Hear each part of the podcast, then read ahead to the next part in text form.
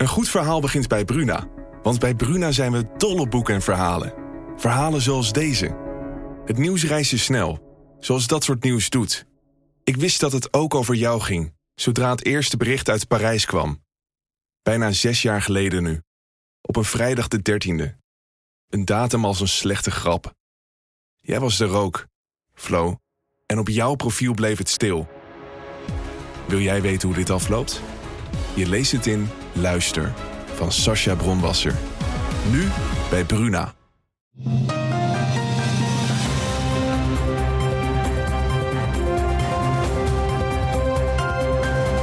Dit is de Telegraaf podcast.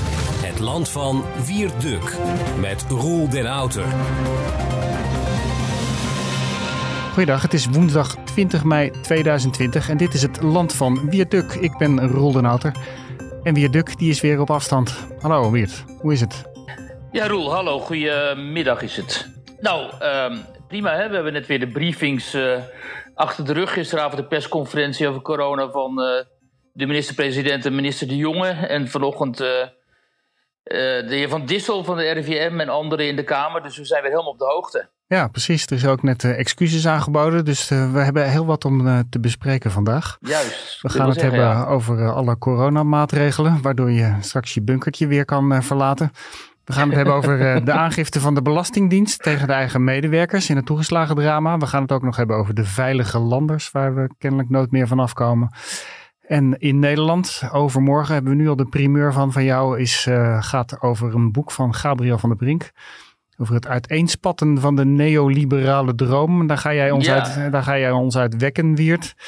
En, eh, en Wiert, we gaan het ook nog even hebben over de tweets die eh, Rob Jetten eh, plagen. Ehm, maar laten we beginnen met, eh, met, met, met de persconferentie vers van, eh, van de pers.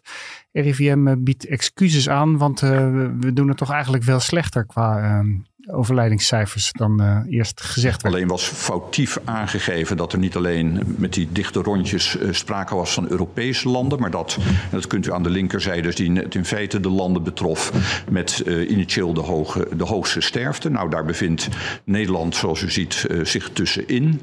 Hè, dus daar was een eh, fout gemaakt die me hiermee eh, hoopt te herstellen. Ja, hè, dat is een soort. ehm, het is een soort mythe. ehm, eh, die toch wel hardnekkig is dat Nederland het best wel goed zou doen. Ja. Eh, en binnen een kring van geïnteresseerden ehm, is al lang duidelijk dat Nederland het qua aantal doden eh, helemaal niet goed doet. Ehm, eh, en nu had het RIVM bij de laatste briefing dus een foute grafiek ehm, laten zien. Waarin een rekenfout stond. En Bert Slachter, die wiskundige die wij een tijd geleden ook in de krant hadden. We toen een groot interview met hem. Omdat hij zich op Twitter, op sociale media manifesteerde als iemand die eh, op een hele heldere manier kon uitleggen hoe dat coronavirus, hoe die epidemie in Nederland nou enigszins kunnen, zouden kunnen onderdrukken met allerlei logische redeneringen. Goed, we hadden Bert toen uitgebreid in de krant en hij is dus gaan rekenen en naar die grafiek gaan kijken en hij ontdekte, ja, er zit gewoon een fout in. En als je die fout herstelt, komt Nederland dus uit, hè, wereldwijd, bij de landen, met het hoogste aantal, eh, of nee, niet het hoogste, maar een heel hoog aantal dodelijke slachtoffers. Nou, dat was dus in kleine kring al lang bekend en daarom ook, mede om die reden, heerst er in die kring van geïnteresseerde mensen die zich een beetje maniacaal op deze crisis hebben gefocust. Het zijn ook allemaal mensen die ik volg en die ik inmiddels goed ken. Ook zo'n verbazing over ehm, dat dat niet meer doordringt. Dat Nederland eigenlijk internationaal gezien een soort rampgebied is. Hè? Het is ook niet voor niks dat, dat andere landen, buurlanden, op een gegeven moment, België heeft gewoon de grens met Nederland gesloten. En, hè, en er zijn nu landen die onderling aan het regelen zijn dat er binnen hun gebied, zeg maar, ehm, mag worden gereisd. Hè? Maar ehm, Nederland hoort, dat, hoort daar dan niet bij. Ehm, dus dit moet, zouden mensen toch ook eens een keer goed tot zich moeten laten doordringen. Hè? Al die mensen die zo ehm, nou, toch wel enthousiast zijn over Ja, het is, hoe, eh, de hoe dit wordt aangepakt hier in Nederland. Ja, precies. En de Scheveningse strandwethouders die waren hun bedjes alweer buiten aan het zetten. En eh, ik begrijp dat, dat jij vindt dat iets te Ja, optimistisch. Ja, ja, kijk, maar dan, dat is ook weer zoiets. Kijk, je kunt die strandtenten, dat is in de buitenlucht. En als je daar anderhalve meter afstand houdt, dan is, ehm, dat is ook gebleken, is het risico besmetting helemaal niet zo groot. Het virus dat verwaait daar maar binnen, als je binnen zit met, op een kleine ruimte met veel mensen, ja, dan is de kans op besmetting veel groter. Maar allemaal, ook allemaal van dit soort hele simpele ontdekkingen eigenlijk, die al lang ook gewoon uh, wetenschappelijk zijn aangetoond, dat dringt maar niet door tot het uh, grote publiek. Eén voorbeeld daarvan. Uh, vanochtend was die briefing, die technische briefing, en Fleur Agema van de PVV, die vroeg daar aan Jaap van Dissel, het hoofd van die afdeling van het RIVM, waarom het RIVM de besmettingen in um, in situaties waarin een koor zingt, dus waarin mensen zingen en heel veel lucht uitstoten en ook heel veel, dus kennelijk als je besmet bent, van die um, bacillen uitstoten, waarom het RIVM dat zo bagatelliseerde. En toen zei antwoorden van Dissel, ja nou ja, omdat het nog, ik parafraseer nu, hè, omdat het nog niet echt is aangetoond, want er was ook een voetbalwedstrijd en die gold ook als besmettingshaard. Hè. Dat is die ene beroemde voetbalwedstrijd waar heel veel mensen besmet zijn geraakt. Ja. Ehm, ja, en daar zingen mensen immers niet. Dus, um, dus is het niet aantoonbaar. Maar bij voetbalwedstrijden wordt ontzettend veel gezongen. Van Dissel heeft eerder gezegd, naar aanleiding van carnaval... ja, carnaval speelt zich af in kleine groepen. Hè? Dat was nog voordat het carnaval zou plaatsvinden. En toen zei hij, ja, carnaval speelt zich af in kleine groepen... dus daar hoeven we niet, ons niet zorgen om te maken. Terwijl carnaval bij uitstek natuurlijk een massa-event is... waar ook uh, bij uh, gezongen wordt en geschreeuwd en gedaan. En als je dan besmet bent, ja dan gaat zo'n besmetting natuurlijk heel snel. Dat is niet nou, helemaal jouw feestje, hè, dat carnaval. Eh, nee, dat is helemaal niet mijn feestje, inderdaad. maar het is net weer een onderzoek. Ik gun het andere mensen, ik gun het andere mensen heel erg en ook coronavrij. Maar je snapt wat ik bedoel. Ik, ik bedoel, dit kan niet. Je kunt dit soort dingen niet zeggen en dan denken dat de mensen uh, vertrouwen op, jou, op jouw oordeel. En dat is de afgelopen maanden nu zo vaak het geval geweest, waardoor we uiteindelijk nu zijn beland in een soort heel chaotische uh, situatie, waarin ook een soort parallele uh, werkelijkheid is ontstaan. Hè? Minister De Jonge zei vanaf 1 juni gaan we alle mensen met klachten, die gaan we testen. Nou, dat gaat echt niet gebeuren, want die GGD's die zijn er helemaal niet op voorbereid. Ik ken toevallig, of ik heb toegang tot, tot een aantal huisartsen die moeten kampen, of die kampen met die uh, coronabesmettingen. En die hebben ontstellend slechte ervaringen met de GGD's.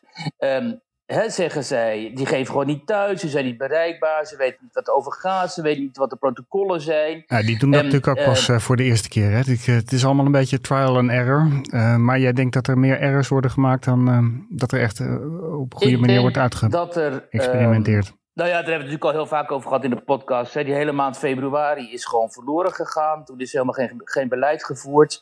Um, en ik vind, het, ik vind het onjuist als ook bijvoorbeeld minister De Jonge nu zegt... Hè, dat vanaf het begin het beleid is geweest om de kwetsbaren te beschermen. Ja, dat is inderdaad telkens gezegd. We willen de kwetsbaren beschermen. Maar in werkelijkheid is het, heeft er in de verpleeghuizen en de verpleeginrichtingen... Um, gewoon een slachting uh, plaatsgevonden. We hebben zelf vandaag weer zo'n heel uh, dramatisch uh, verhaal in de krant. Ja, opa Joep. Um, van opa Joep, nou. die, ze, die nog niet weet, dementerend is... en die nou. nog niet weet dat zowel zijn vrouw als zijn zoon... die hem heeft verpleegd... Um, zijn overleden. Ja, dat is een dus, verhaal uit, uit Limburg. Hè. Dat staat uh, vandaag ook, uh, staat ook online. Dat is echt wel een uh, aangrijpend verhaal. Maar ja, hoe, hoe ja, denk precies. jij, want ja, we zitten natuurlijk nu middenin en dan is het natuurlijk allemaal, um, dan is het allemaal heel vreselijk wat we allemaal om ons heen zien. Maar hoe denk jij dat we hier over twee, drie maanden op terugkijken? Nou, ik denk dat we over een, um, een over een tijd sowieso een parlementair onderzoek gaat uh, komen naar ja. hoe, dit, uh, hoe dit beleid nu allemaal is, hoe dit nu allemaal is gelopen. En wat de rol van de experts bij het RIVM ook zijn geweest, of is geweest. Uh, en wat we mogen hopen is dat het virus uitdooft de, de, komende maanden. En dat er niet een tweede golf komt. En over die tweede golf, meestal komt er een tweede golf hè, bij dit soort, bij dit soort ehm, pandemieën. Um, bij de Spaanse griep was de tweede golf, in de, hè, dus rond 1918, 1919 was de tweede golf vooral heel erg dodelijk. Uh, en, maar we mogen hopen dat die in dit geval niet komt. En dat, maar goed, daar zijn de experts het ook niet over eens of die nou wel of niet gaat komen. Um, dus we mogen hopen dat die, hè, ook mede door alle indammingsactiviteiten die worden ondernomen, dat die niet gaat komen. Dus, en dan kijken we waarschijnlijk terug op een hele merkwaardige periode in onze moderne geschiedenis, waarin we extreme maatregelen hebben moeten nemen om ehm, mensen te beschermen en maatregelen die zoveel hebben gekost dat hele generaties, jongere generaties daar nog uh, jarenlang uh, extreem veel last van zullen ondervinden. Dus ja. dit is een, wat dat betreft natuurlijk een, ja. een, een, dramatische episode geweest. Dat is het. Maar de vraag is natuurlijk of ze het anders hadden moeten doen. Hè? Maar dat kan natuurlijk dat, dat onderzoek misschien uitwijzen. Het is natuurlijk achteraf altijd makkelijk praten. Ja, je kunt ervan uitgaan, hadden we, hadden we het anders gedaan?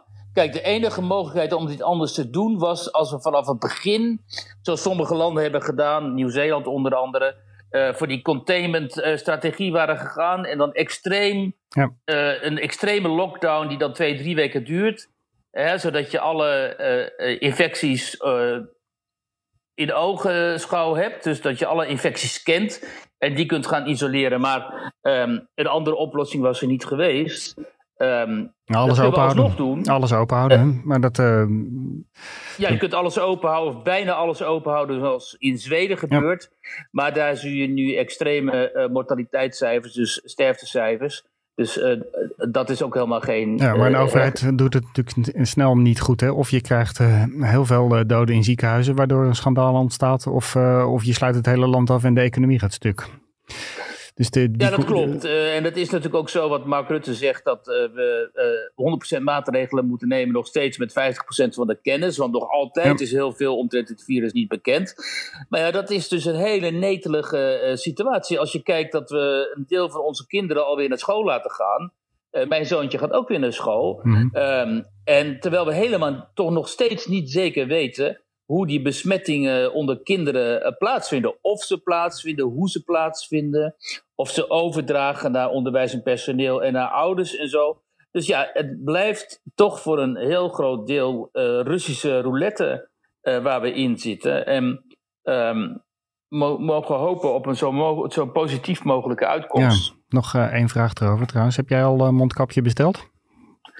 Ik heb gewoon mondkapjes thuis, ja. ja. Thuis? Maar neem, waar doe je die aan? Om? Nou, naar de winkel wel. Dus uh, de dus buiten hoeft niet, maar als je in de winkel bent en, of een andere ruimte met eh, kleine ruimte waar vrij veel mensen rondlopen, dan kun je maar beter er gewoon een mondkapje voor doen. Eh, in het openbaar vervoer wordt het ook niks voor niks verplicht. Maar ja, dat is dus ook zoiets. Hè? Die hele strategie rond mondkapjes in het openbaar vervoer. Je merkt gewoon aan alles dat de RIVM daar helemaal geen zin in heeft om nee. um, toe te geven aan die, die, die, die, eigenlijk die roep om mondkapjes. Hè, wat zijn vanaf het begin gezegd, ja, mondkapjes, het doet eigenlijk veel meer slechts dan goed. En je ja, moet. Uh, zinloos. Uh, hè, je, het is helemaal niet gezegd dat ze beschermen en zo. Terwijl in andere landen wordt gewoon gezegd: mondkapjes dienen ervoor dat jij, als jij besmet bent, anderen minder snel besmet. Allerlei onderzoeken wijzen er ook op dat dit inderdaad het geval is. Dus laten we dit doen. Maar in Nederland is het enerzijds anderzijds. En het is zus en het is zo. En mensen worden er stapel gek van. En dan zie je dus um, dat mensen op een gegeven moment helemaal niet meer weten wat nou, wat nou wijsheid is. En ja, dan doen ze maar wat. En ja, zo moet je toch gewoon helemaal niet met zo'n probleem omgaan. Je had het probleem moeten vergemakkelijken door te zeggen: baat het niet, dan schaadt het niet. Um, hè? En dan is het altijd beter om in kleine ruimtes met veel mensen wel mondkapjes te dragen, dan ze niet te dragen. Simpel. Ja. Oké. We gaan het er nog uh, zeker weken, maanden over hebben. Maar uh, er zijn nog veel andere zaken die we moeten bespreken. Bijvoorbeeld het uh, toeslagendrama bij de Belastingdienst. Dat is weer een, heeft weer een nieuw hoogtepunt deze week bereikt. Want ja, is voor de, de aangifte, dieptepunt, wat je, wat je wilt, aangifte tegen medewerkers van de Belastingdienst. Wat vind je daarvan? Ja, nou ja, dat die hele kwestie bij die, die, die toeslagenaffaire bij de Belastingdienst, uh, dat is een, uh, een uh, enorme schande. En kijk, de meeste mensen weten inmiddels waar het over gaat. Hè. De Belastingdienst heeft zitten. Heeft een groot aantal gezinnen eigenlijk, of ouders, uh, ervan beschuldigd onterecht toeslagen voor de kinderopvang te hebben geïnd.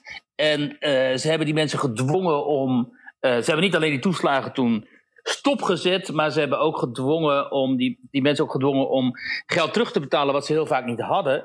Dus ehm, uh, die Belastingdienst heeft eigenlijk een uh, heel aantal mensen kapot geprocedeerd. Daar komt het op neer.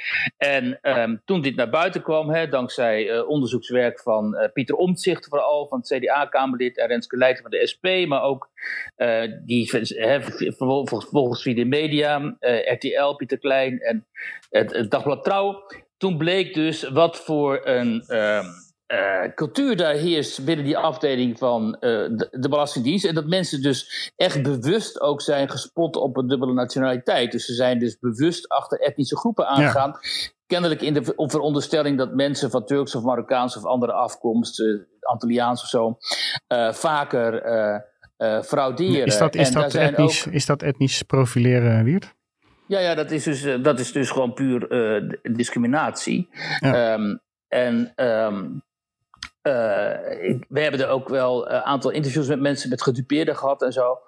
Ook in de kranten. Dat, ja, dat is natuurlijk vreselijk schrijnend. Maar nu is dus de hele uitzonderlijke stap ge gemaakt door uh, die afdeling aan te klagen. Wegens onder andere knevelarij, wat een ontzettend mooi, mooie term is. En dat betekent dus, knevelarij is als ambtenaren dus onrechtmatig geld innen van burgers. Nou ja, en het is enorm uitzonderlijk, omdat ja, dit gebeurt dus nooit. En dit geeft dus wel aan hoe vreselijk um, dramatisch deze hele affaire is. En hoe, ja, hoe um, kwestieus ook, althans, hoezeer ook een aanslag op het functioneren van onze uh, instituties. En het, het bedenkelijke hieraan ook is, vind ik, dat uh, niet alleen die Belastingdienst natuurlijk. Uh, enorm gefaald heeft. En uh, dat je moet afvragen wat zijn daar voor processen precies uh, gaande. Maar ja, uh, over het UWV is ook al natuurlijk heel veel gezegd en geschreven over het falen daar. En ik krijg zo langzamerhand de indruk dat heel veel, het CBR, dat heel veel van dat soort instanties gewoon helemaal niet meer voldoen aan, aan de, de, zeg maar de, het niveau dat wij van hen uh, verwachten. Maar dat werd toch ook wel eens tijd dat daar wordt ingegrepen. Want hoeveel ministers en staatssecretarissen zijn er wel niet gesneuveld over bij de Belastingdienst, bij het UWV, uh, nou het CBN dan niet, uh, kan ik me Ja, en daaraan zie je dus ook hoe enorm taai en zo'n bedrijfscultuur dan kan zijn en hoe moeilijk het is om die mensen af te rekenen op hun, hè, op hun falen. En um, dus misschien wordt dit wel een hele goede casus om ze te laten zien dat toch niet toch niet alles maar onbestraft blijft. maar ambtenaren hebben natuurlijk een enorm sterke rechtspositie. Die kan je niet zomaar uh, aanklagen. Daarom is dit nee, dus, een hele interessante nee, zaak. maar goed, daarom hè, is het allemaal... Uh, dat dit nu gebeurd is en dat dit naar buiten is gekomen... dat er op zo'n uh, dramatische manier dit nu wordt aangepakt... Ja, dat, dat mag misschien het vertrouwen in de overheid bij de burgers dan weer enigszins herstellen. En dat zou natuurlijk wel goed zijn, want dat is enorm geschaad. Ja, want eh, ik heb elke keer als er weer eens een staatssecretaris of een minister aftreedt, en denk van ja, uh, leuk, maar uh, die ambtenaren blijven zitten die het gewoon allemaal hebben verprutst. Nee, het gaat er natuurlijk om dat die mensen die daar dan hiervoor verantwoordelijk zijn, dat die beseffen dat die cultuur niet, niet ongestraftbaar kan, kan voortbestaan. Uh, en dat is natuurlijk veel te lang toch gecommuniceerd, ook naar ons, naar de, naar de burgers toe dat het allemaal maar wel kan en dat het onder de pet wordt gehouden en dat er, uh, hè, dat er geen verantwoordelijkheid voor uh, hoeft uh, te worden afgelegd en dergelijke.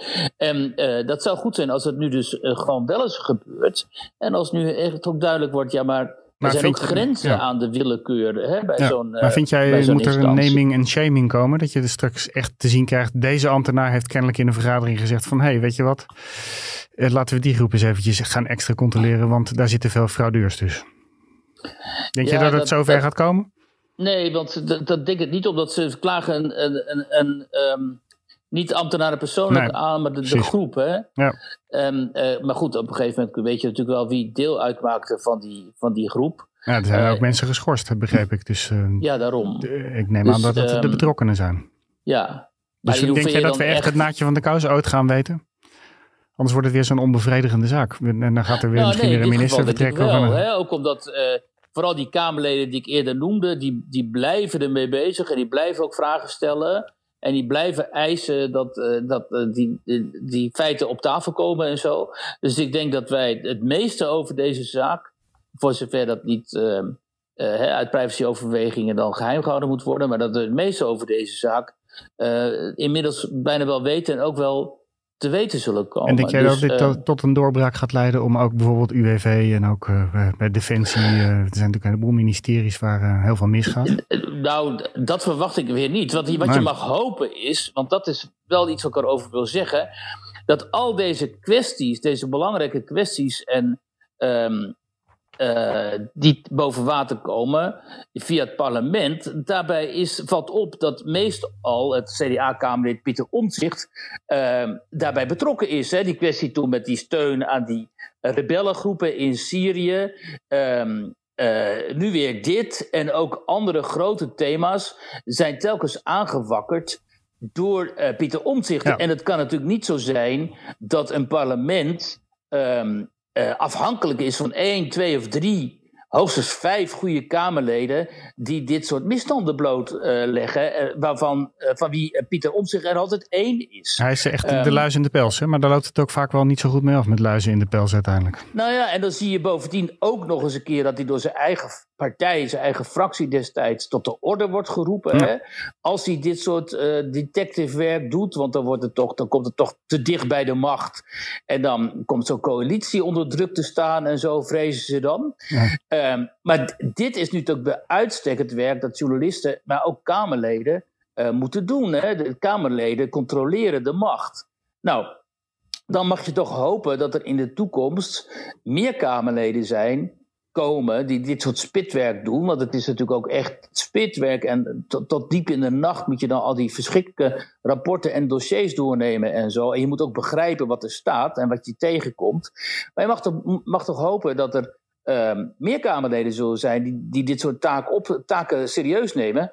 Uh, omdat nu blijkt dat als je eenmaal gaat spitten, zoals Omtzigt doet en ook Renske Leid heeft gedaan van de SP, dat je dan nogal veel uh, modder kunt uh, tegenkomen en uh, gewoon misstanden ja, boven water. Maar het is natuurlijk makkelijker brengen. om gewoon rustig met de vaart mee te stromen. Maar het is inderdaad makkelijker om wat te roepen in de media en, of op Twitter. Hè, zoals in het geval, het is ook altijd zo hilarisch, in het geval nu weer van die vrijdige landers. Waar we het ook nog even precies. over wilden dat hebben. Ook, die dat is het bruggetje naar de volgende jaar, want de, veilige landers uh, van uh, de Broekers Knol.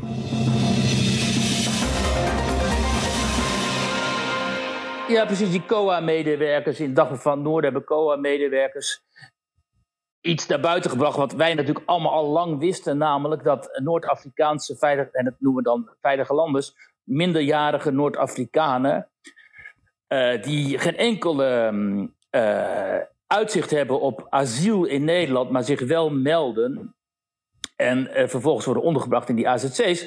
Dat die uh, een enorme plaag zijn, omdat ze hè, op strooptocht gaan, mensen beroven, zich nergens wat van aantrekken agressief zijn, ook binnen het AZC, andere asielzoekers uh, bedreigen, personeel bedreigen en deze COA-medewerkers. Uh, van wie ik er in het verleden ook wel eens een paar gesproken heb. Die hebben toen ook gewoon, gezegd van daar in Ter Apel bijvoorbeeld. Het is, was echt een zootje. Ja, die zijn nu naar buiten gekomen, naar de dag van het Noorden. En hebben gezegd, um, dit kan zo niet langer. Hè? Dit is gewoon een onhoudbare situatie. Nou, dat wisten we al. En het wordt ook tijd dat um, het kabinet uh, uiteindelijk eens een keer deze mensen gaat uitzetten. Maar dat doen ze telkens maar niet. En dan is het wel hilarisch als je dan Tweede Kamerleden van de VVD Iemand als Bente Becker bijvoorbeeld, die ik verder best wel hoog heb zitten en zo. Eh, maar die gaan er onmiddellijk weer op Twitter hun Kamervragen over deze kwestie uh, naar buiten brengen. Om aan ons te laten zien hoe verontwaardigd ze zijn en hoe verbolgen ze zijn over deze uh, toestanden. En dat ze willen dat het kabinet er iets aan doet. Maar dan denk ik, hallo, je eigen partij zit al jaren in die coalities en in de regering. En je eigen partij doet er gewoon niets ja, aan. Ja, maar dus, dan zeg je dat ze een toneelstukje aan het opvoeren is? Nou, ze zouden iets bescheidener moeten zijn en moeten zeggen. Ja, dit is inderdaad een gigantisch probleem. Want die landen zoals Marokko en zo. die nemen deze mensen gewoon niet terug. Dus we zitten enorm uh, met onze handen in het haar. Dus neem ze dan in voorlopige hechtenis of zo. Of weet ik veel wat. Doe er iets aan. Waardoor ze in ieder geval niet COA-medewerkers. die van goede wil zijn. en andere asielzoekers. Die, die, die wel recht hebben op asiel. en die ook van goede wil zijn. dat. Um, die niet worden geterroriseerd door dit tuig. Want daar komt het natuurlijk op neer. En dat ook gewoon ehm, burgers, Nederlandse burgers, niet worden geterroriseerd door hen, omdat het dan wel zou kunnen zijn dat ook het draagvlak onder die burgers voor asiel en voor de opvang van echte vluchtelingen, vluchtelingen zal afnemen. Ja. dat is wat je moet zeggen. Maar niet van, oh, oh, we zijn zo geschokt en ik heb kamervragen gesteld. Ja, aan nou, Bente, Bente doet publiciteit in ieder geval uh, enorm haar best. Nou ja, je hebt de Bente en uh, Dylan, hè, Jissel Gus, die dat dan heel goed doen. Die zijn ook kennelijk een beetje naar voren geschoven door die fractie als jonge vrouwen. Om dan uh, de verontwaardigde stem te laten horen en een beetje populistisch rechts, hè, de Forum voor Democratie en de PVV, af te, stop, af te, te stoppen. En te laten zien dat ze bij de VVD toch ook wel heel erg verontwaardigd kunnen zijn over dit soort misstanden. Ja, de peilingen ja, geven ze in ieder geval tot nu toe gelijk. Want de VVD staat, zit natuurlijk enorm in de lift. Ze heeft er al andere nou oorzaken. Je ziet inderdaad dat de VVD, dat is ook wel echt heel opvallend. We hebben het net gehad over hoe de Nederlandse overheid als een van de landen in de wereld uh, eigenlijk gefaald heeft in het coronabeleid. En in dit soort zaken krijgen we onze, uh, in dit soort kwesties als het afschuiven van... Um, Um, uh, dit soort asiel, uh, hè, as, asielcriminelen, laten we het zo zeggen, krijgen we onze zaken ook telkens maar niet op orde. Maar ja, uh, ondertussen stijgt die VVD gewoon de 43 zetels, zetels in de peilingen. Precies, en, dat is de, de neoliberale droom. Dus die neoliberale droom is voor heel veel Nederlanders kennelijk nog steeds. Precies, en daarmee is het bruggetje meteen naar, ja, naar het volgende onderwerp. Dat jij uh, hebt in Nederland de rubriek in de krant vrijdag. En die gaat over een uh, boek van Gabriel van der Brink. Over het uiteenspatten van de neoliberale droom, uh, Wiert. Ja. Ik, ik leef daar ook een beetje in en ik, die bevalt me wel Ruw ontwaken uit de neoliberale droom. Mensen moeten even weten, Gabriel van der Brink is een zeer gerespecteerd Nederlands socioloog, um, filosoof en historicus die ettelijke boeken heeft geschreven over um, Nederland over de Nederlandse samenleving, over de ontwikkelingen in de Nederlandse samenleving. Ook een soort in Nederland. Precies, precies een soort wetenschappelijke in Nederland en dan beter. um, hij is um, uh, bij de 70 nu, dus hij komt ook een beetje aan het eind van zijn, uh, van zijn schrijfcarrière. Uh, en dit boek ziet hij ook een beetje als een soort afronding van alle thema's die hij in de afgelopen decennia heeft uh, behandeld. En uh, Van der Brink is typisch zo'n linkse intellectueel uit de jaren 60, 70. Die, hij begon ook als marxist en is later natuurlijk opgeschoven, zoals veel van die mensen, naar een wat gematigd standpunt. En wat hij in dit boek blootlegt, dat is um, de strijd tussen de supermarkt en de superstaat, zoals hij het noemt. En de supermarkt zijn dan de Verenigde Staten en de superstaat is China. En die, die, die strijd speelt zich natuurlijk op dit moment voor onze ogen af. En uh, wat, hij, wat hem zo verbaast en wat hij dus aan de orde stelt en wat hij heel goed doet, dat is dat um, Europa, maar vooral ook Nederland, zo enorm is meegegaan vanaf de jaren tachtig in dat uh, neoliberale verhaal over uh, marktwerking, ook marktwerking in allerlei publieke sectoren, hè, zoals uh, nou ja, onderwijs, zorg, noem maar op. Er moesten overal managers komen, uh, globalisme, um, het, zeg maar het verwaarlozen van de nazistaat. en daarmee ook uiteindelijk het verwaarlozen, zegt hij, van wel een kwart van de kiezers die helemaal niet zitten te wachten op een soort um, internationale opgaan van Nederland in allerlei he, meta internationale structuren, die ook niet zitten te wachten op dat aandeelhouderskapitalisme, waardoor zij al 40 jaar lang, dat schrijft Van de Brink geloof ik niet in zijn boek, maar het is wel zo, waardoor zij al 40 jaar lang hun koopkracht niet omhoog gaat, terwijl de winsten en de bonussen en zo van de, van de, van de multinationals en de CEO's en zo uh, enorm stijgen, terwijl ondertussen ook uh, de zorg wordt uitgekleed, enzovoort, enzovoort. En nu, zegt, nu schrijft hij aan het eind, um, dat hij had dit boek eigenlijk al ingeleverd, maar die coronacrisis, zegt hij, die, uh, die geeft nog eens een keer op een hele ruwe manier uh, aan wat precies het probleem is. Want, en dat is natuurlijk ook zo, want nu wordt duidelijk dat wij heel weinig hebben aan al die hoog en goed betaalde managers in de zorg en elders en al die CEO's en weet ik veel wat. Uh, en dat het vitale beroepen zoals uh, verpleging, het verplegend personeel, zorgpersoneel, het zorgpersoneel op de IC's en zo, dat zijn de mensen um, waar we echt wat aan hebben op Ja, dit moment. Maar je hebt het nu over de En- mensen met de nutteloze beroepen. De nutteloze banen. Precies, hij zegt de mensen met de bullshit jobs, Ja. inderdaad, die zo goed betaald worden en die inderdaad enorm hebben geprofiteerd van dit quasi eh, internationaal globalistische eh, Ja. discours, zoals het, het heet. het land kan niet alleen maar bestaan uit verpleegkundigen en uit eh, specialisten en eh, Nee, dat- politiemensen. Dat, dat klopt natuurlijk, maar het land, en niet alleen Nederland, maar ook elders in Europa zie je dat, en daar hebben we het ook al heel vaak over gehad in de podcast, zie je dat een heel deel van de bevolking en van de kiezers ehm, eh, in een soort permanent opstand eh, verkeert. Althans, in een soort permanente revolte Ja. tegen de gevestigde orde. dat is, dat is die 20% die nu ook volgens de peilingen ook wel zo'n beetje elke keer PVV en Forum voor Democratie stemt. ja. Kan je dat, eh, is dat die groep ongeveer, denk je? SP misschien een deeltje. Nou ja, dat, hij, hij schrijft dus dat, dat en die mensen die, eh, die zouden natuurlijk bij uitstek moeten worden bediend door de. Want dat had ik nog helemaal niet gezegd. Die mensen zouden natuurlijk bij uitstek moeten worden bediend door de twee grote stromingen, sociaaldemocratie en de christendemocratie. Zeker waar het gaat om gemeenschapszin. Want wat hij zegt is ja, dat liberalisme in, in zijn extreme uitingsvorm zoals we dat nu kennen, wat volledig is gericht op individuele ontplooiing en op eh, individuele verrijking en noem maar op. Dat gaat helemaal voorbij aan wat eigenlijk een hele belangrijke trend altijd is geweest in Nederland, namelijk die gemeenschapszin. Nederlanders zijn bij uitstek een volk dat, dat wel zich bekommert om de buren, om de wijk, om, hè, dat zich dan organiseert in corporaties, zoals vroeger al gebeurde. Eh, dat verenigingsleven dat altijd zo bloeit en zo. En hij zegt, hij verwijt dus die christendemocraten en die sociaaldemocraten die daarvan de vertegenwoordigers waren, dat ze dat helemaal hebben laten liggen. Ehm, en dat ze helemaal gaan, zijn meegegaan in het eh, neoliberale Ja. eh, verhaal. Wat natuurlijk ook zo gewoon- is, hè, is een ja. bekende kritiek.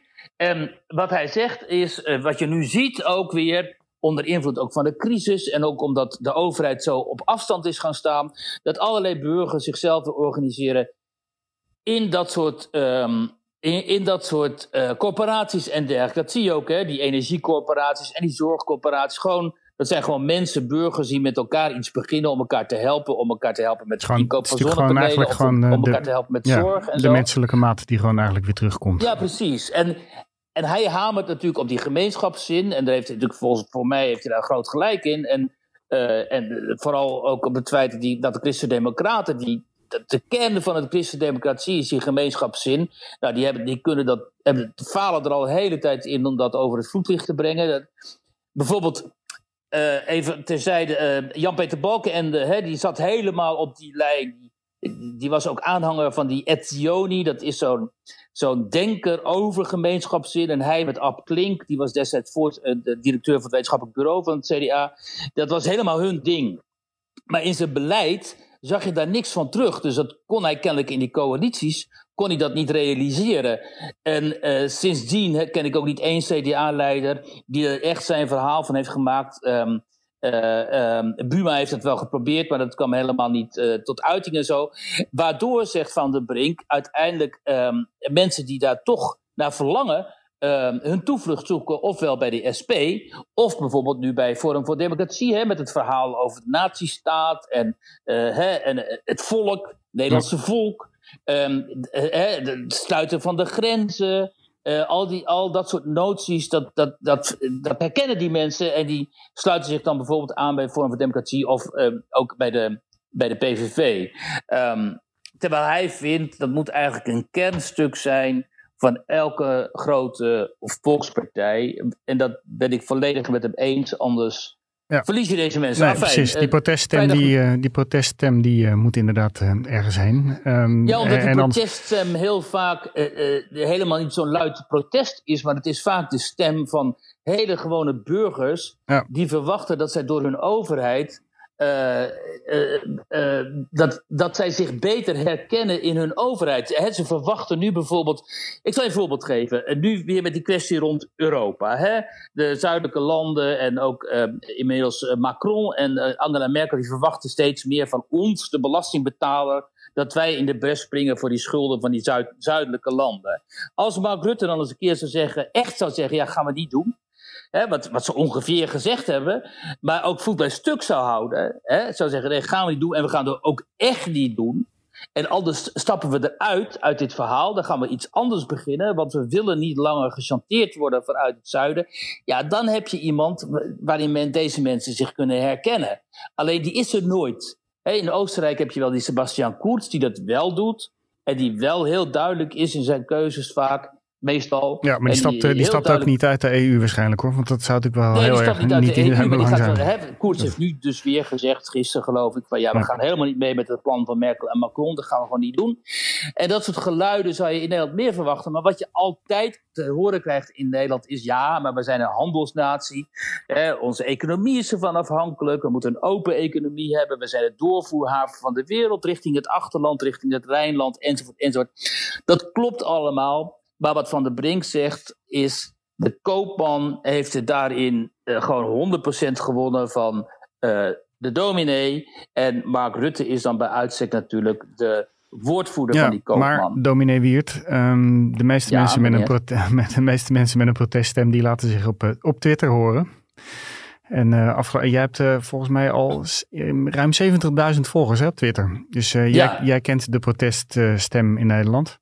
Ja. Die uh, slaat af en toe wel een beetje door. Hè? Afgelopen week was er in het nieuws dat uh, Rob Jette, die las uh, een paar hatelijke tweets. Ik sla door.